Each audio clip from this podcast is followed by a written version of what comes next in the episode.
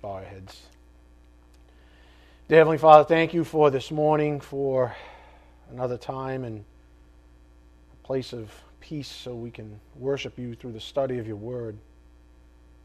Thank you for sending your Son to die in our stead, for taking on that burden of debt and canceling it out on his cross. He is the only one who could have accomplished what he did. So we are very grateful for his work. Father, we pray for those who reject such things, particularly the truth in the word regarding our Lord and Savior, Jesus Christ.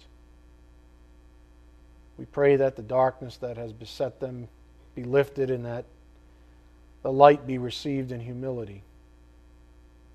We pray that your will be done, no matter what no matter how painful the circumstances may appear to the lost. It's all worth it if one more person gains eternal life. We ask that you bless this morning's message. May it be edifying for our souls. And may it challenge each of us as we hear your calling upon our lives. We ask this in Jesus Christ's precious name. By the power of the Spirit, we do pray. Amen. Again, the gospel, salvation, and sanctification. We're on part 51 of a fantastic series, folks.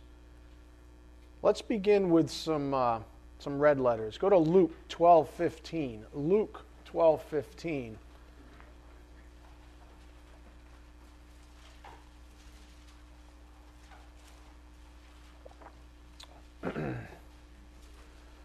Always a good way to start Sunday morning. Luke 12, Then he said to them, Beware and be on your guard against every form of greed.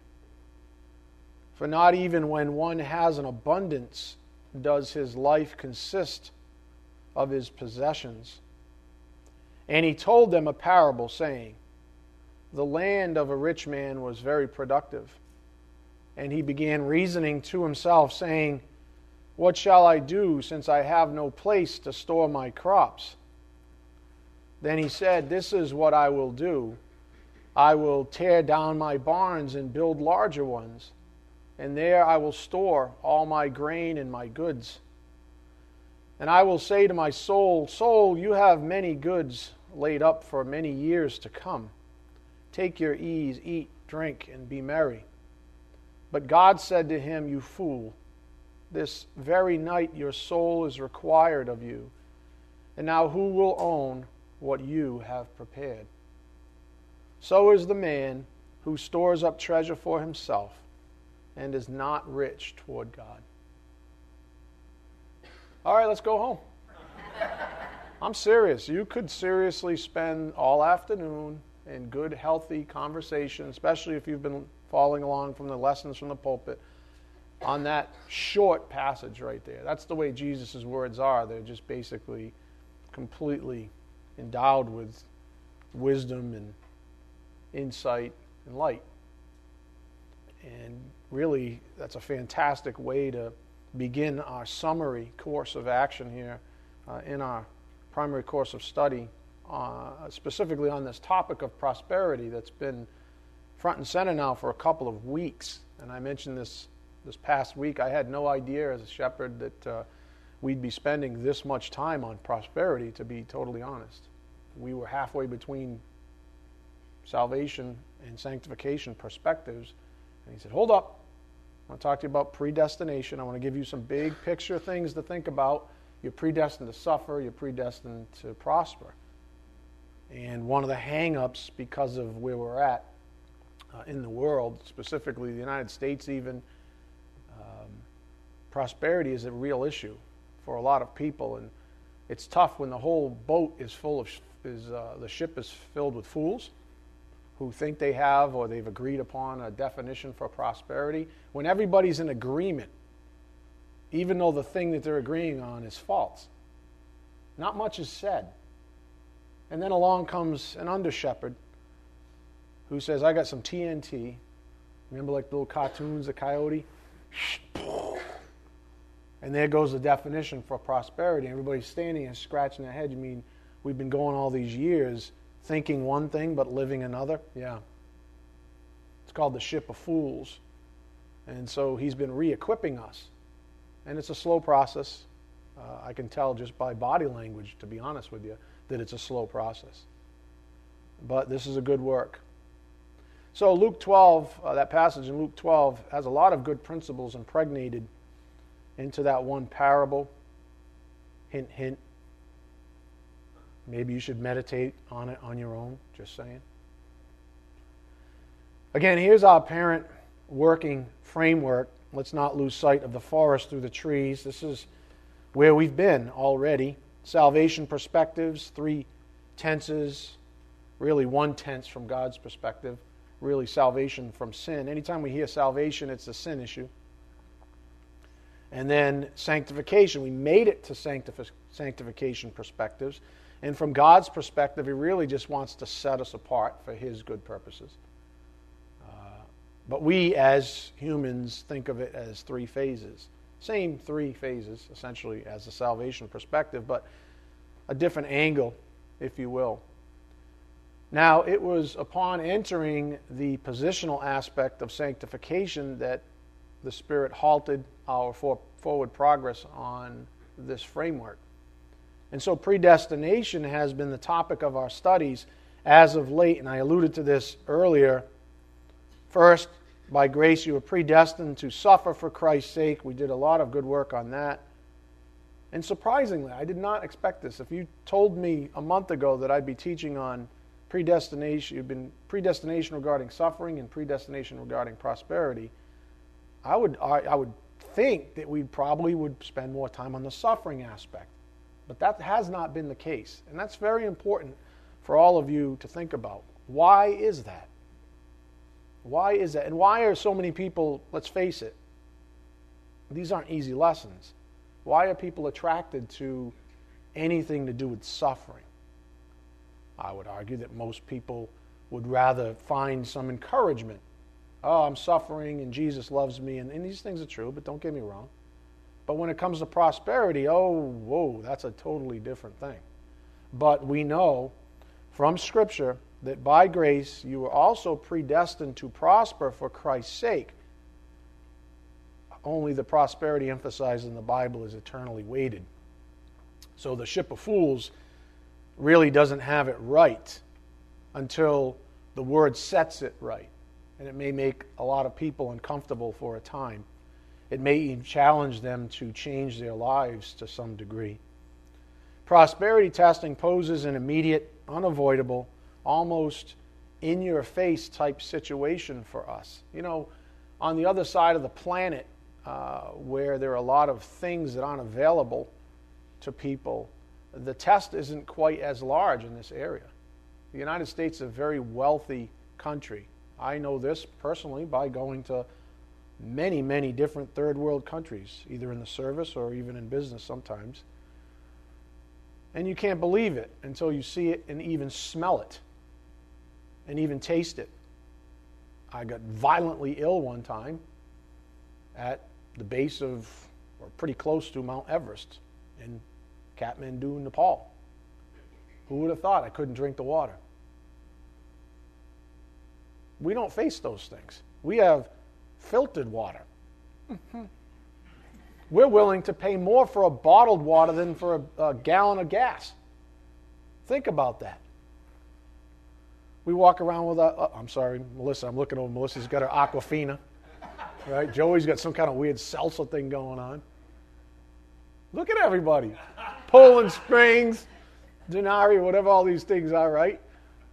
And the rest of you with your coffees, your tainted water, the caffeine injections. There are people that don't have good running water, that are drinking bacteria filled water. And yet, I could easily go out in the parking lot, probably after class, maybe not after today, but after class on a normal day, and someone's complaining about something in their life. Oh, it's like, what are you complaining about? Oh, I, my, I lost my Starbucks card. And it had eight bucks on it. Now I can't get my scone. Seriously? These are the things we complain about? Anyways. Prosperity testing poses an immediate, unavoidable, almost in your face type situation for us. In other words, we have to learn to appropriate grace. If God's going to grace us out, then by definition, if we can rightly say that we are prosperous in any way, we must consider why, why He has ordained it and what we are to do with this reality. He loves me more, obviously, than the people in the third world countries. I'm so much holier than them. I must be because that's how God works. Really? You think that's what this is all about? What about missionary work? What about missionary work in your back door? I remember reading a book, I uh, forget the guy's name, called Savage Inequalities, and it was about St. Louis, I believe. And on one side of the bridge, it was about education. On one side of the bridge, kids were privileged. On another side of the bridge, they didn't have enough, they had one history book for an entire class. And sewage was seeping up into the classroom. This far apart, separated by a bridge. I guess God loves the privileged more than he loves them. I don't think so. I don't think that's the case at all. So then you have to ask yourself, then why, why am I prosperous? We'll get to that. By definition, if we can rightly say that we are prosperous in any way, we must consider why He has ordained it and what we are to do with this reality. He doesn't say run away from the reality, does he? He says, What are you going to do with it? The Bible says remain in the condition in which you were called. So it's not like He wants you to run away from that situation. He wants you to realize why He gave you that prosperity, and then what are you going to do with it? You'll fail the test if you run away necessarily. Stated differently, is your life filled with, let's call them trophies? Is your life filled with, quote, trophies? Do you have a trophy car? Or a trophy house? Or a trophy spouse, even? Do you have a trophy job or a reputation or some other thing?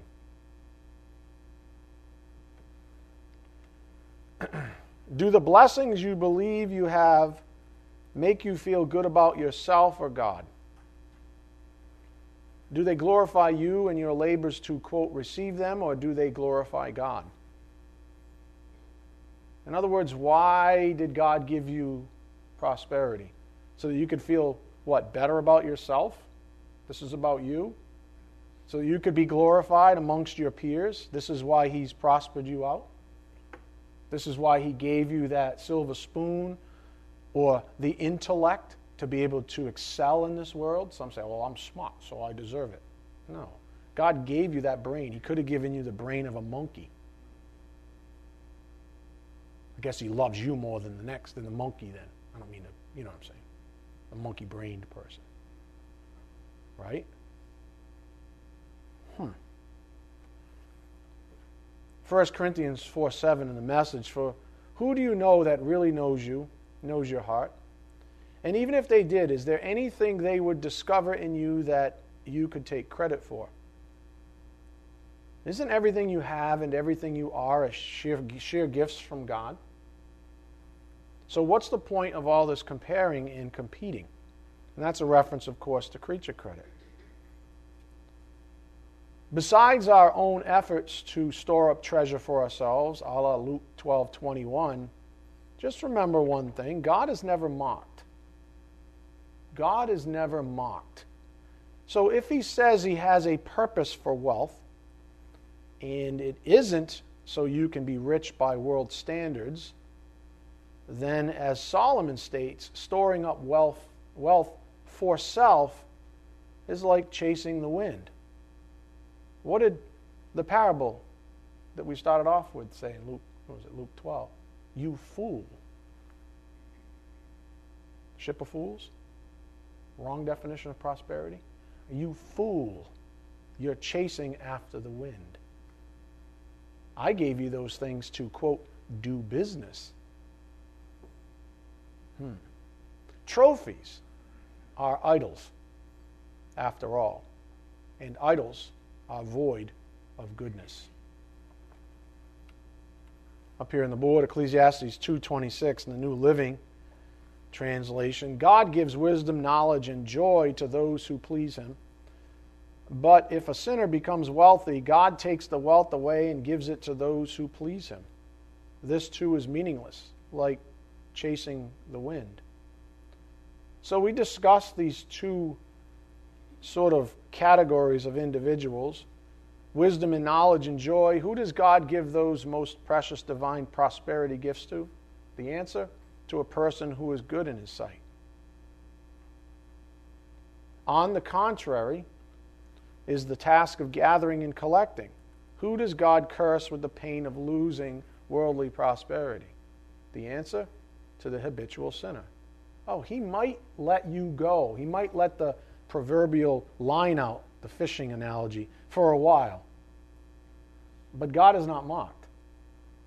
So if you're gathering unto yourself, you're the one who's going to be cursed in the end. If this whole thing is about you and you refuse what's been coming from the pulpit, eventually, if not already, if you haven't discovered it already, those things are never the source. They're only the source of bondage. It's not a carte blanche reality, but far and away, given my personal experience, and they're varied, most of the people that have the most are in the most bondage. Because once they have it, now they're struggling to what? If your self esteem is tied to it, your biggest fear is what? Losing it. Because if you lose that stuff that your self esteem is tied to, then you lose your self esteem. For some people, it's beauty.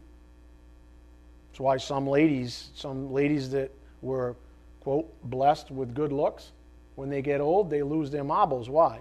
Because they've lost, lost their self esteem. The problem was not in you know, growing old gracefully. The problem was in tying their self esteem to their beauty in the first place. That's what Cosmopolitan magazine wants you to do. That's what Hollywood wants to do. Why don't you look like this 38 pound, 6 foot 2 woman? Why don't you have, you know, braids going down to the backs of your knees that really aren't yours anyway, because they're weaved in somehow? Why don't you have, you know, hey, mister, why don't you have more hair? Here's some Rogaine. Why don't you try that? Why don't you try doing this? Why, why are we tying our self esteem to such things? Any pain that comes from those things is ungodly. If I don't have hair on my head, God ordained it. If you're four foot two and 338 pounds, God ordained it. Do you understand what I'm getting at? This look, you have to learn to accept who you are, what you are, so that something like prosperity doesn't set its hooks in you as a means of gaining more self esteem.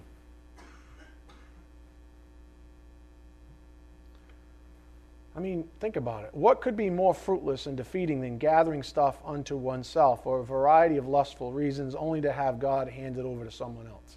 Isn't the beauty example a perfect example? Everybody thinks about money, but that's not the only example.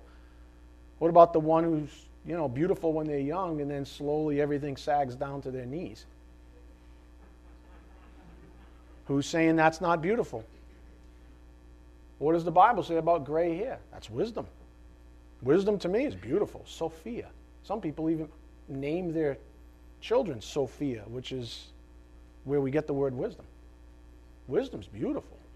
Wisdom's magnificent. Want to see a beautiful one? Proverbs 31.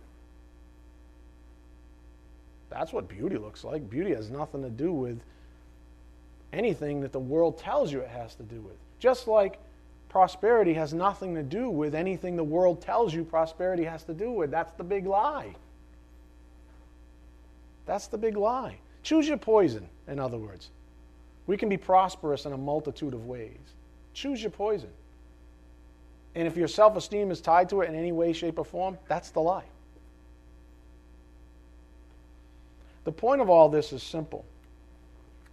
Challenge yourselves right now to see if the quote mind of Christ, the very heart of Christ, is revealed as revealed in Scripture, has anything whatsoever to do with you gathering and collecting unto yourself. Look for the purpose of prosperity in the Bible. What is it really? Look for the purpose of prosperity in the Bible. You're not here's the deal. You're not going to find it in one place. That's what people who are trying to justify something ungodly do. They'll pluck out a scripture or a particular individual out of context in the absence of plenary scripture, which means the whole of it, and they'll justify their lives that way.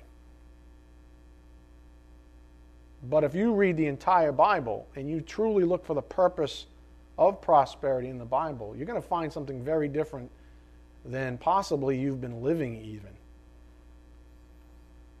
See if you can find where any of the godly promote worldly prosperity in the absence of the purpose of using it to serve others and be prepared to be exhausted. You will find prosperity, you will find blessing, you will find this thing. But plenary scripture says we get it, we give it. We get it, we give it. It's an economy. That's why I use the word economy. And a stalled economy is no good when people start hoarding for themselves in any kind of economy, secular or otherwise. The whole economy goes, and the objective isn't met, uh, met. Then people go without. That's how you get up with socialism stuff. Charity goes out the window because people are hoarding unto themselves. That's how perversions come in. To state it plainly, what you will find in the Bible is this summary the purpose of prosperity in the Bible. Purpose God gives grace to glorify Himself, first of all. The passed test is what we'll call the giver. Man does business with his grace by living for others. That's good in his sight, Ecclesiastes 2:26. The failed test, the keeper. Man does business for self by living for self. That's the habitual sinner, Ecclesiastes 2:26. Just remember this the word is absolute and it is good. Repeat that to yourself. The word is absolute and it is good. Your experiences are not. Your flesh is not. The things you've been taught by this world, possibly driven home by your own family, your parents even, not inherently good but the Word is. Remember what I've taught you so many times in the past. Up here on the board false doctrines always implode upon themselves eventually. Eventually, they implode upon themselves. Under the weight of enough scripture and humility, our religions always fail, giving weight to the light of life. Again, false doctrines always implode upon themselves eventually under the weight of enough scripture and humility. Our religions always fail, giving way to the light of life. So, what does this mean for you all? Well, that's really not for me to answer. I'm not that guy who's going to take that next step and lie to you and tell you this is what you need to do. It's not my business. My business is to present the truth that's in the Bible. I'm a bus driver. Thank God. I got enough burdens in my own life. I don't need yours. Right? For real. But if you're humble, the Spirit and the Word, they're going to set you free. If you're arrogant and you're refusing all of this, well, that's between you and the Lord. What do you want me to say? I used to get more upset about those things. I still get upset, but I can't anymore. I can suggest the following to get you thinking straight. He lets me do those things. He kind of says, hold up this sign.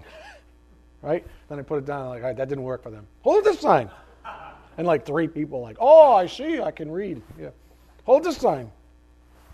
And that's what I do. Hold up signs that sort of direct you and direct traffic to proper thinking. So I can help you with stuff like this. Consider the following regarding prosperity. Just Think plainly, folks. Just think openly. The toddler who has no concept of wealth has no bondage to it. Think about that. The toddler who has no concept of wealth has no bondage to it. The world taught you how to idolize self and others and wealth, even. That's not from God. That's what the world teaches you. The world taught you to esteem those with worldly riches. There's even parables about that, warning you against that. Give the rich person the seat of honor, right? The poor person over there. What does Jesus have to say about that? Shame on you for esteeming those with worldly riches. And the world system persists. Those are some things to think about. In other words, you've been lied to, and the lie persists. And the father of lies, Satan himself, propagates these things in this world that we live in. And prosperity is a big hook for most people. And crooked, perverse pulpits have contorted it even into this thing called the prosperity gospel, which is garbage, taking things completely out of context on purpose to tickle people's ears. Now, compare that to Scripture, which says, Hebrews 4 12 to 13, For the Word of God is living and active and sharper than any two edged sword and piercing as far as the division of soul and spirit, of both joints and marrow, and able to judge the thoughts and intentions of the heart. And there is no creature hidden from his sight, but all things are open and laid bare to the eyes of him with whom we have to do. What does that say? Scripture says it all. Not your experiences or your natural desires or inclinations, even. Go to Philippians 4 4. Philippians 4 4. In other words, if you're going to, if you're confused about any of this, if your life seems a little bit confusing, if now the Spirit's got your attention, what he's basically saying is that's great, I've got your attention, but do not depart from the Word. And do not do that ungodly thing of looking for things in the Word out of context to justify your ridiculousness. And don't get together with two or more other ridiculous morons to justify such things. Because that's what we tend to do. Let's get a bunch of us together and let's ignore the pastor. You know, the one that has authority over us. Let's ignore him. Let's just pretend on this subject he's an idiot. Well, good luck with that. Good luck with that. Philippians 4 4. Rejoice in the Lord always. Again, I will say, rejoice. Let your gentle spirit be known to all men. The Lord is near. Be anxious for nothing, but in everything by prayer and supplication with thanksgiving, let your requests be made known to God. And the peace of God, which surpasses all comprehension, will guard your hearts, protect your hearts even, and your minds in Christ Jesus. In other words, what's he saying? He's like, don't worry. It. Don't, don't, don't be anxious. Don't sweat your own self esteem. Don't sweat the loss of the things that you've tied your self esteem to. It's going to come sooner or later. If it's ungodly, he's going to, Hebrews 4.12, go like this. And he's going to divide that thing from you. You can be a, an arrogant wimp and run away, like a lot of people do, a lot of people have. Or you can stick with it and let this good work be done in you. He's going to do this and separate you from that little religion regarding prosperity that you had or have and still have. And still maybe aren't ready to let go of yet. But that's between you and the Lord. But these are the scriptures that help us. These are the ones that encourage us. In other words, he's saying, you're going to have to let these things go sooner or later. Because I never bless anybody, because I'm not mocked, for ungodliness. So eventually this stuff's going to come back and sting you. Okay? Some of us already know what that's like. I'm thinking of people right now outside of my own family that know that lesson very well, that had it all. And they lost it all. And their self esteem went poof and their worldly reputation went boom. And they're sitting there scratching their head, wondering what just happened. Well, God just did you a favor. So, do you see it, folks? What plenary Scripture can do for you? It protects your hearts from being led away into bondage. Go to Philippians 4 8. Philippians 4 8. Plenary Scripture when you're looking for the purpose of prosperity, it protects you. That's the whole point. Philippians 4 8, finally, brethren, whatever is true, whatever is honorable, whatever is right, whatever is pure, whatever is lovely, whatever is of good repute, if there is any excellence and if anything worthy of praise, dwell on these things. You see, plenary, when I say plenary scripture, I mean looking at all of it from big picture. That's what it means. Okay? Plenary, more than one. Plenary scripture gives us that big picture perspective that we so desperately need in our studies. For example, go to 2 Corinthians 9 6. 2 Corinthians 9 6. Speaking of the purpose of prosperity, speaking of that question, well, what do we do? I mean, why does God prosper us? What are we supposed to do with that grace? 2 Corinthians 9 6 says that, I mean, it's hard to get much plainer than this, I think. Now, this I say, he who sows sparingly will also reap sparingly. That goes out to the person who collects and gathers unto themselves and is a miserable crank. Seriously. And I don't mean the person, these miserable cranks, they're expert at smiling. Oh, I'm great. Ask him. I'm great. I've never been better. Well, then I guess you're contrary to the Word of God. Hmm.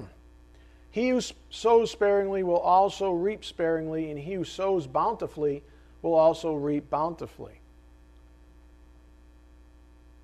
Each one must do as just as he purposed in his heart, not grudgingly or under compulsion, for God loves a cheerful giver. If God came up to you today and said, "Hey, I want to I want every empty your bank account, give it to me, and I'll give you a few things of eternal value." And while you're at it, sell that nice car, sell the house, give to me those things, and I'll give you things of eternal value. Would you do it? Most people wouldn't. Too stuck in this world. But isn't that what we do? Isn't that exactly what's going on? He's like, I gave you that thing that you're holding on to, that you're making a claim to. Now, all I'm asking you is to give it as part of my economy to, say, the needy, for example. And in that process, if you do that thing, I'm going to bless you out. For the one who sows bountifully reaps bountifully, right? He's not a liar. Nope. I trust in my stuff more than I trust in you, God. That's what you're saying. I trust in my stuff, in my ability to manage and do business for myself more than I trust you. You can say all you want otherwise, but the proof is in the pudding, right? Don't just worship in word, but in deed and truth, little children. So says the Apostle John. Now, before you get all crazy and go home and say, honey, we got to empty the bank account, sell the car. Verse 7. So you don't get all loopy. Okay? He's not trying to destroy your life, he's trying to deliver you from bondage. And everybody has different areas of bondage that they're stuck in. Verse 9, or 9 7 then. Each one must do just as he has purposed in his heart, not grudgingly or under compulsion, for God loves a cheerful giver. In other words, the maturity principle is that you're going to give from a good heart, a heart that actually has humbly submitted to the Word of God, and the Word of God has shown them, has promised them certain things, like verse 6 but he doesn't want anybody to have knee jerk reactions. He wants these things to happen in due time. That's what we call sanctification. Because when these things start, when you start truly from a good heart, giving from a good heart, We call that imparted righteousness. That's that experiential sanctification phase that we haven't got to proper yet. But we call that imparted righteousness. It means that you're doing something good that you wouldn't do five years ago. You're doing something good not because you're religious, but because you actually want to. You saw a need, let's say, and you literally, seriously, in your heart, wanted to. Said, man, you know, I could take this $500 I got extra in the bank account right now and take a little trip down the Cape and eat lobster and blah, blah, blah, blah. Or here's this need that I realize is true. I really want to give to this. Who cares about that? I'm going to heaven. Here's a need. Most people will fail that test. Most. But what the word's saying is if you pass the test, you get the greater blessing. But only a, a, a mature, more mature person will understand that. And prosperity is a big test. It's a really big test. Here are a couple of other translations just to help out. Here's the amplified of that same passage 2 Corinthians 9 6 to 7. Now remember this he who sows sparingly will also reap sparingly, and he who sows generously, that blessings may come to others. There's the economy, right? Will also reap generously and be blessed. There's the economy. Let each one give thoughtfully and with purpose, just as he has decided in his heart not grudgingly or under compulsion, for God loves a cheer, cheerful giver and delights in the one whose heart is in his gift. One other translation in the message remember, a stingy planter gets a stingy crop, a lavish planter gets a lavish crop. I want each of you to take plenty of time to think it over and make up your own mind what you will give. That will protect you against sob stories and arm twisting. God loves it when the giver delights in the giving. You see, that's the reason why he doesn't want knee jerk reactions. Okay, so you sell everything today. What are you going to do with it? I'll just give it away. To who? The sob stories? The ones who still haven't learned their lesson? The ones who keep coming back? The ones who keep being enabled by others? You're going to give it to those people and damage them even the more? all the more? Or you're you going to be wise about it? You see, there's always balance statements, aren't there? That's why patience is a big deal in Scripture. So remember, there are two basic forms of giving up here on the board. So, what can we give? We can give of person, who we are time, talent, energy, attention. We can give of ourselves, or we can give of possession, things we own money, property, stuff. A mature person doesn't care which one of these categories, it's just which category meets a certain need. It doesn't matter if it's money or time, whatever, whatever is necessary, right? But these are the things that we can give of ourselves. I've learned um, it's been amplified Let's put it that way. It's been amplified multiple times in my own life, even in this past year. That there are certain people that would much, much, much rather have my time than anything I can give them of possession. They would, there's just more, I'm more useful to them. I know it's hard to believe. I'm more useful to them as a person than I am just writing them a check or, or, you know giving them a present. You know what I'm saying? Like birthdays, even birthdays and stuff like that. Think about that. And most people are like, oh, I know what you mean. It's just easier for me to write a check than it is for me to, oh, God, I drive over the house. What's the problem? Now I got to act like I care. What's the problem? Uh, honey, if I'm not out of there in 15 minutes, call me. I'll just make an excuse. Oh, I got to take this call. See you later. You know what I'm saying? A person who really wants to do those things, really wants to do them, shows up with a certain intent, shows up with a sense of purpose. What's the purpose that they've been given a certain abundance? Of time, talent, or treasure, of personal possession. What's the purpose for it? And the person who understands the purpose, the way Scripture says it, and when it's been lambano possessed in their soul, they become like Jesus. All they want to do is take the blessings and share them. So, if we synthesize all that the Spirit's been saying as of late on this topic, we end up with one simple fact that prosperity has a purpose. Look at verse 8. Prosperity has a purpose. I know that's not popular. This is probably one of the most unpopular series I've ever taught. Verse 8. Sometimes they're unpopular outside the church, like when I teach on homosexuality, I get grilled. I mean, I get like crucified out there in the world. But some are very unpopular in the church, like prosperity. It's interesting.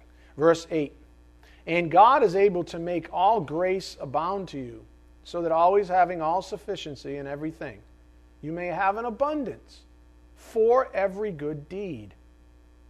Folks, come on. That's, that's the Bible. That's black and white. It's not the bald guy. This is what plenary scripture is all about. You have an abundance for what? Every good deed. In other words, your abundance has a purpose. You don't have an abundance just so your self esteem goes up in the world. You have an abundance for a purpose. There's an economy in view.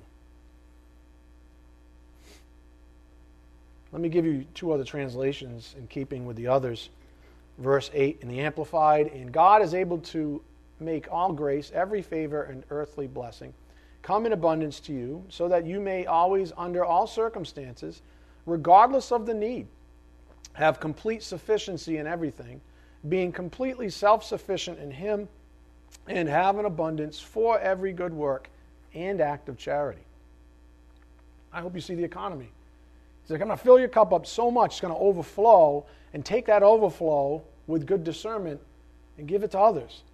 Fill the cups of others. In other words, how did your cup get filled today? Ask yourselves right now. It has nothing to do with the man. Who's filling your cup right now? I am. You came to class with a cup and said, Can you fill my cup, please? Oh, Monica's the only one that talks like that, right? Can you, can you fill my cup? Who's filling it? I am. What if I said, can't stand these people? Bunch of brats. I'm not going to church today.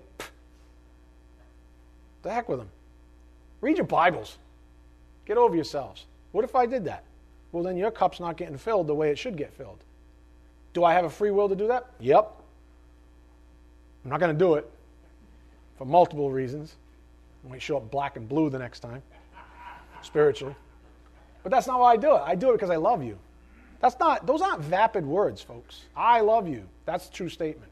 I wouldn't be here. I wouldn't be here certainly for the last half decade plus looking at your grills. Some of them are pretty banged up. Just saying. People driving into all kinds of obstacles. Just saying. It's like the video game when you crash the, the, the Daytona car and, and the hood's all crinkled. The old people, I have no idea what you're talking about. We have a purpose, folks. There's an abundance. I have abundance of energy, abundance of spiritual gift, of ability. Like Paul says, I, I want to impart spiritual gift to you so that you might grow. That's me acting in my the condition in which I've been called. I don't do it perfectly, but your cup is being filled because in the economy I'm doing my piece. How about the message of verse 8? God can pour on the blessings in astonishing ways so that you're ready for anything and everything, more than just ready to do what needs to be done. We also studied out in 1 Timothy 2 9 to 14, the, I just think of it as the parading women analogy this past week, resulting in this. And if you weren't here, read 1 Timothy 2 9 to 14. The uh, output from that was this up here on the board on prosperity testing. Prosperity is a multifaceted test that includes not just one's own struggle with lusting it, but also one's consideration of those without it and the possibility of making them stumble. The whole idea there is parading in the church. It's just a specific example that Paul had to deal with. And that had to do with prosperity and sh- sort of showing off prosperity. Let's review where we left off and then press on. Go to 1 Timothy 2 9. 1 Timothy 2 9. I'm going to go quickly through that piece, and we're going to get to where we left off on Thursday, because there's still a few things left to be said to drive home, and then we'll press on.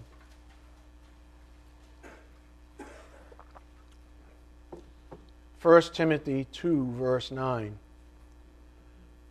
Likewise, I want women to adorn themselves with proper clothing, modestly and discreetly, not with braided hair and gold or pearls or costly garments, but rather by means of good works, as is proper for women making a claim to godliness.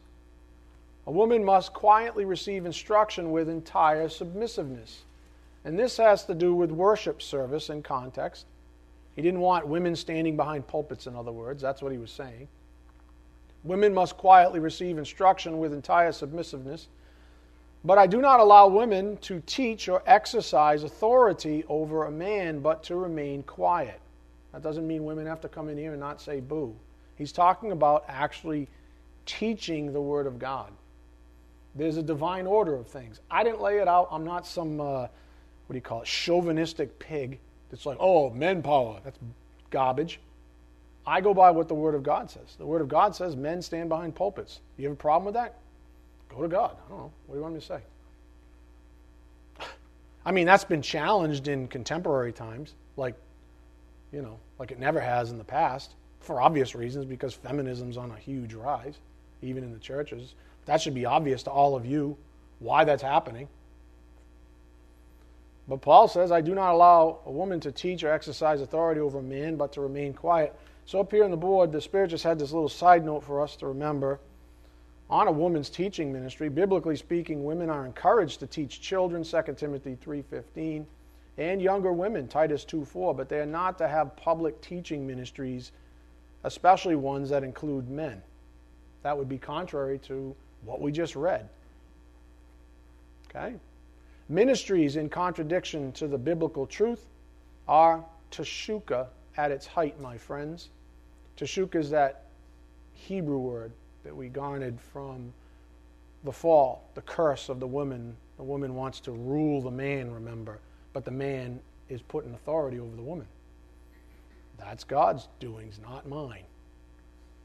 So, what happens when that authority structure, in any way, shape, or form, when God gives authority to a male or the gender men like a pulpit and women usurp it. What is that evidence of? Teshuka. What do you think it's evidence of? So ministries in contradiction to biblical truth are teshuka at its height. Women usurping the place of man in the divinely delegated authority structure in Scripture and I believe it's just about the last frontier where godliness has been overrun by feministic type thinking. It's literally the last frontier, and it's made its way to prime time as an, quote, acceptable practice. Just turn on the television on a Sunday and you'll, you'll see some famous women calling themselves out as shepherds over Christ's flock. But here's the deal Christ didn't hire any of them. They're just calling out themselves as shepherds. But how can that be if they're female? Christ never hired a single one of them. Those are the robbers. You might say, well, so and so, even though that's they're teaching the truth. So what? What's that got to do with anything? If God says, get in this car driven by this man and go to point A, and then Satan says, But I have a car driven by a woman that goes to point A too. Doesn't a right thing have to be done in the right way? You see, women want to usurp. Oh, I can do the same thing as men. I can do that. I can stand behind a pulpit. I can teach truth. Maybe you can. But God didn't ordain that pulpit for you. So people shouldn't be getting in that car even though it supposedly goes to point A.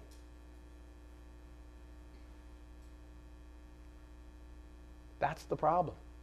And nobody seems to be caring about it. Nobody seems to be protecting the pristine objective, the pristine Bible, the scripture. Everybody's accepting these like erosive ideologies, right? Nobody seems to be caring about it except people like me who seem to be losing their marble and people look at them cross eyed. Aren't you being a little hyper sensitive? No, I'm not. Because if you look at plenary scripture with plenary life, you know exactly what's going on. You know exactly all the little nuances that are being accepted by this world, little ideologies, all the little girls are bouncing around and being taught from crooked and perverse women who have an agenda based on Tashuka. And it's despicable and it's grotesque. And some of you listen to my voice right now are guilty of it, flat out. Don't look. These are just the examples that I know of. I suppose some of the more, quote, creative thinkers in this camp will say, well, there's a drought of qualified men willing to take up the mantle of the pulpit. And that may be true. Even, guess what? You ready? Scripturally prophesied. But since it's prophesied, maybe we should let it happen. Not breach one of Christ's long standing statutes for authority in his church.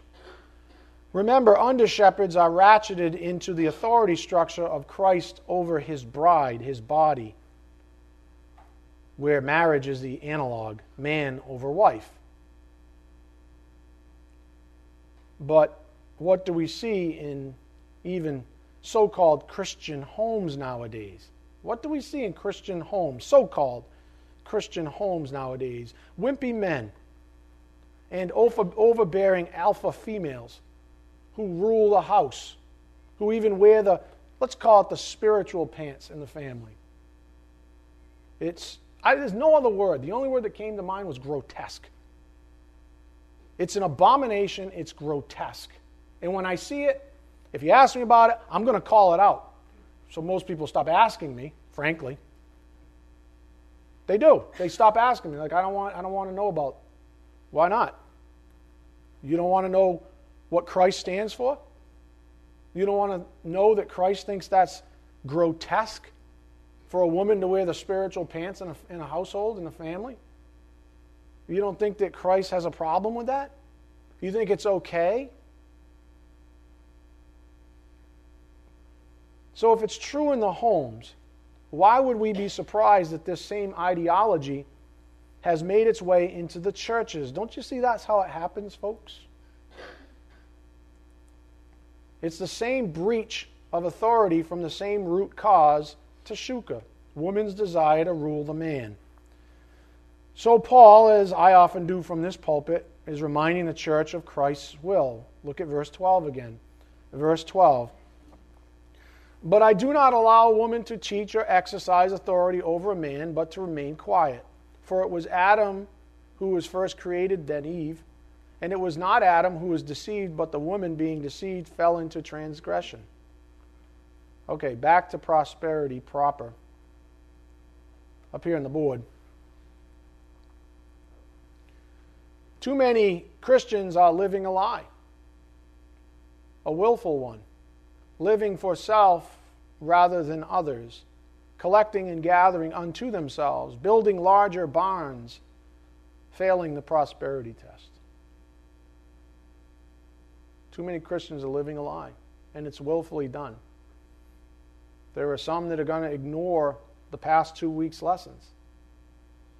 I don't like it. I like my life as unto myself.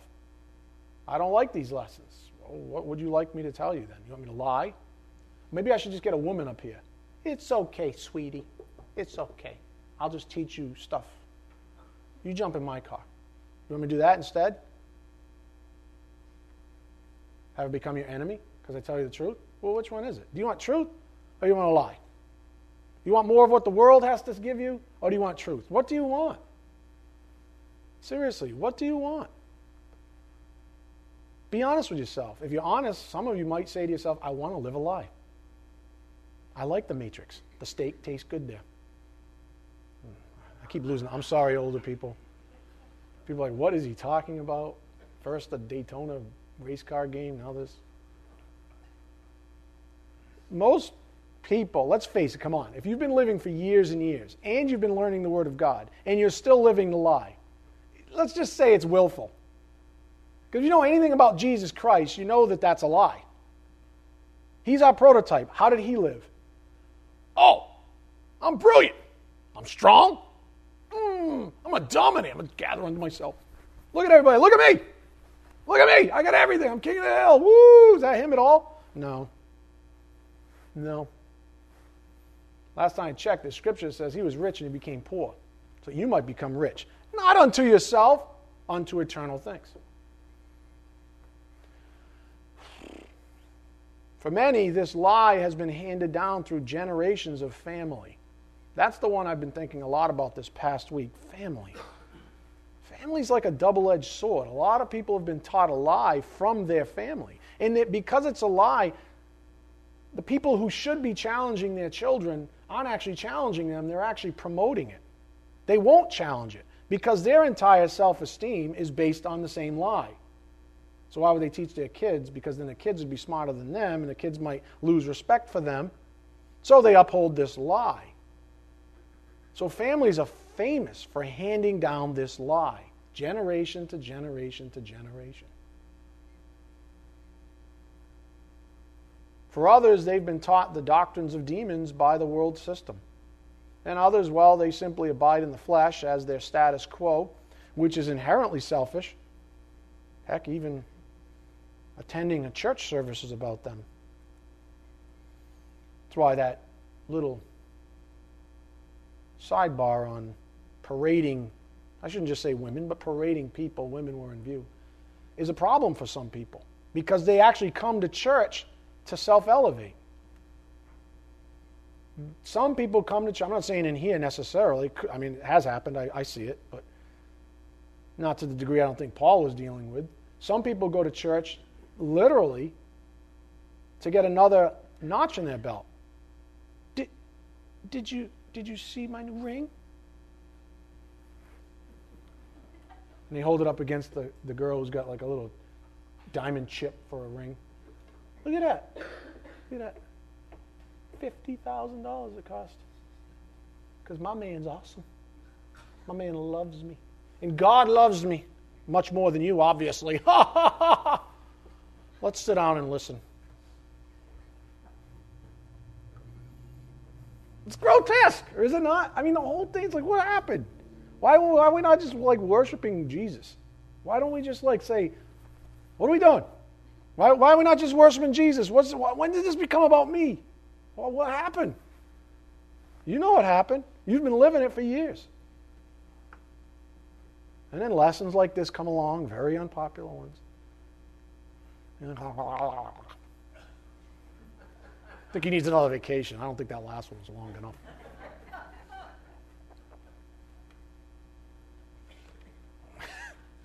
All right, we don't, that's as far as he's letting me get off topic there. Back to prosperity. A little more evidence from Scripture up here on the board. Christ's perspective, in other words, the mind of Christ, 1 Corinthians 2.16. Christ unabashedly and unequivocally denounced the contemporary prosperity gospel. He didn't just say, eh, you got a little He denounced it. He denounced it. Go to Luke 9:57. I'll show you. Here's one instance where he speaks plainly to a wannabe disciple. See? A wannabe disciple.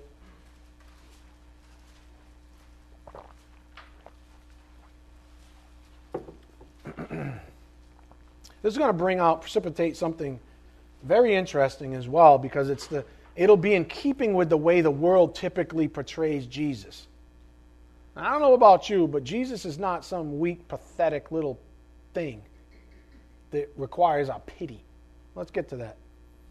Luke 9:57. As they were going along the road, someone said to him, "I will follow you wherever you go." Ah, this is Whenever you hear something like that, and I don't know if it's a shepherd thing or not, whenever you hear somebody make that promise, you roll your eyes. I've heard it way too many times, and the people aren't here anymore. Why? Because I taught something or confronted them with something that they didn't like. So that's a lie. So be careful. And it comes up a lot. I will follow you wherever you go. You sure about that? Been there, done that. How about John 2, when Jesus says, I know the heart of man, I don't trust him at all. So, just a little taste of this. I will follow you wherever you go. So, Jesus probably licking his chops. Okay. Really? Jesus said to him, The foxes have holes, and the birds of the air have nests, but the Son of Man has nowhere to lay his head. Uh oh. Up here on the board, first of all, are we to pity Jesus? Luke 9:58. May it never be. One commentator wrote, He does not need your pity.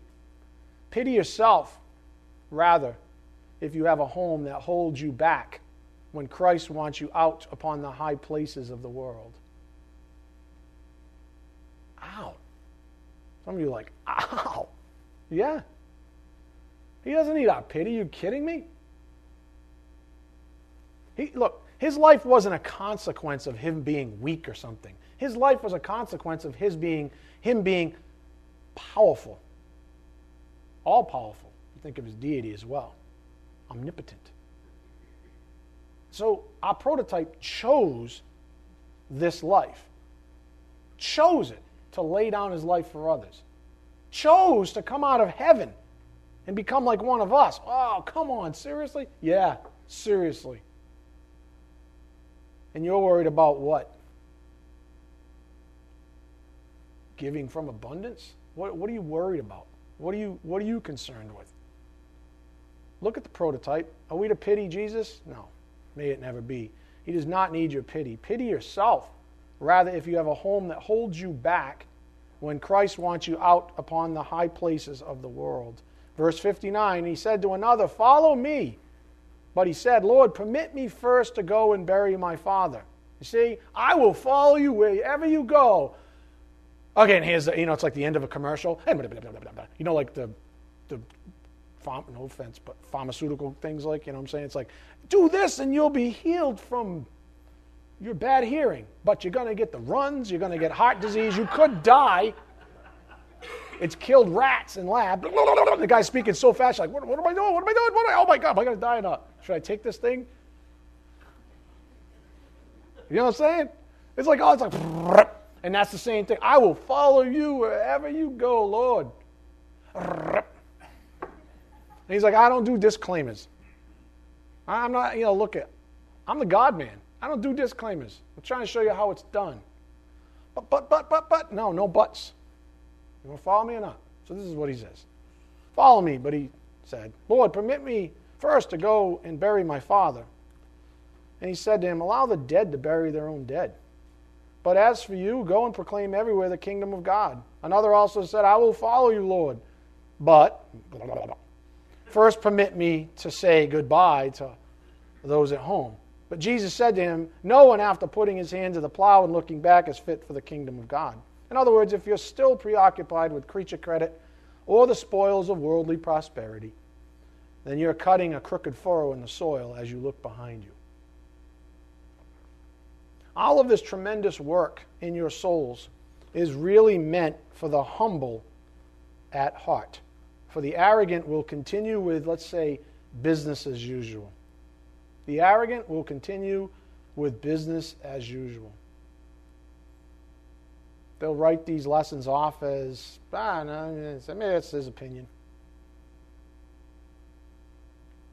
So they'll continue with business as usual. Why? Because they have an agenda. And the agenda, the apple cart, is now being overturned by the Spirit.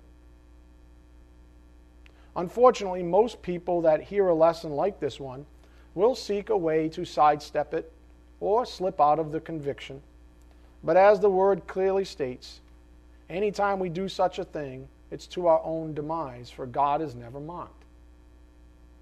God is never mocked. If a person sows sparingly, example for self, they shall reap sparingly to self. 2 Corinthians 9 6. These are the things the Spirit has put before us. We spoiled, arrogant Americans. And just to get into review mode, in order to possess true wisdom regarding prosperity, you must first reconcile your life with the likes of Ecclesiastes 2, 5, Acts 20, 35, 1 Corinthians 4, 7, Philippians 2, 3 to 4, and especially 1 Corinthians 2, 16, the mind of Christ. Now, if you're going to say you're a Christian and the word Christ is in it, maybe you ought to pay attention to his example. Just saying. To drive this home, let's borrow a point from a previous lesson. I'm going to pick up speed here because we're closing up shop and I'm running out of time. We did a lot of work with Solomon, and Solomon was, was richer than you are now. He was wiser than you are, too.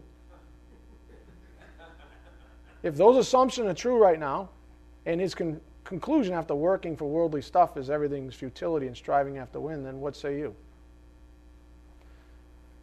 So we concentrate a little further. These are points of review. Hopefully, they make a little bit more sense with the extra uh, content behind our studies now. Why does God ordain wealth then? God will bless the earnings of the humble person by subsequently giving them the blessing of giving as an expression of Christ like love toward others. It's an economy. Both blessings are from God, the latter being the greater of the two. A self absorbed person will never understand this principle because they are too blinded by their own personal desires for wealth and what it brings to a person in this world who has it. That's the darkness. So the question is what are you going to do about it? Yeah, what are you going to do about it then? Do you have the courage? Because courage is really faith, just another word for it. Faith applied, if you would. Are you going to put off addressing the obvious for another day? Are you? Are you going to, you're going to, you're going to put off the obvious? You're going to put off addressing the obvious for another day? Or are you willing to address the problem that only seems to be visible when the Word speaks to your heart? Or are you going to continue swimming in the world system of thinking, being double minded? Here are the practical realities we've garnered along the way so far. There is a false prosperity out there. It's what he's been trying to deliver you from. Self sanctifies, cling to false end goals, and adhere to the maxim the ends justifies the means. Prosperity to self sanctifies appeals to the flesh. That versus the godly viewpoint. The righteous cling to end goals given to them by God. In other words, what's the purpose of my prosperity? They are not preoccupied with having to justify the means by which grace delivers them to prosperity. They enjoy the ride. They live by faith. Romans 1:17. Go to Matthew 6:19. Matthew 6:19. Just a little bit more.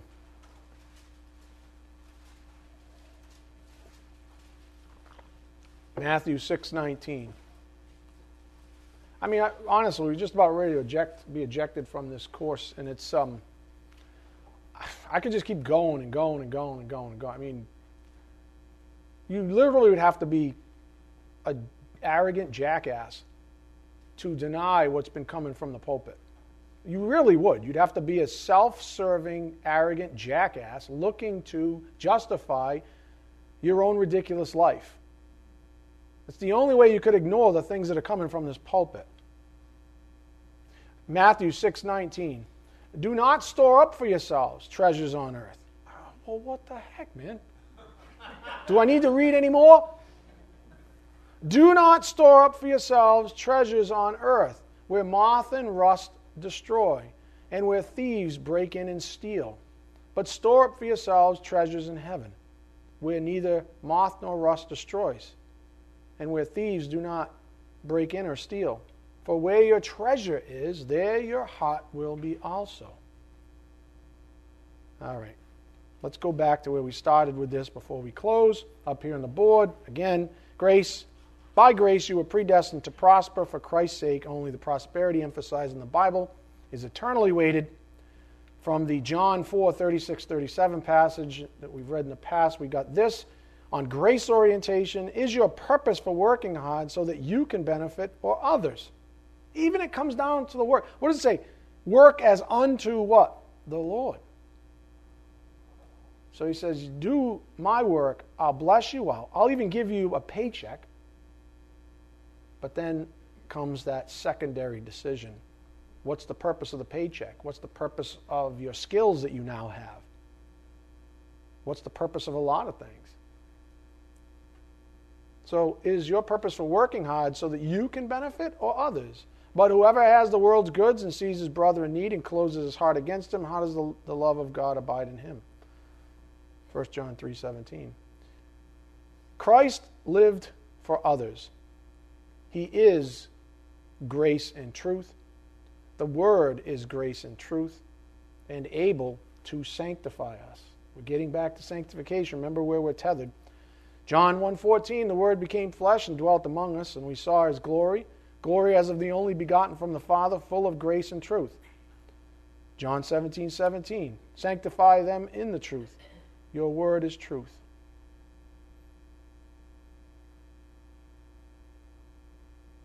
How about we close with some more of Solomon's divine wisdom, and then I promise that'll be it. Go to Ecclesiastes 5. It's been in our docket now for two weeks. I'm just going to read it and we'll close.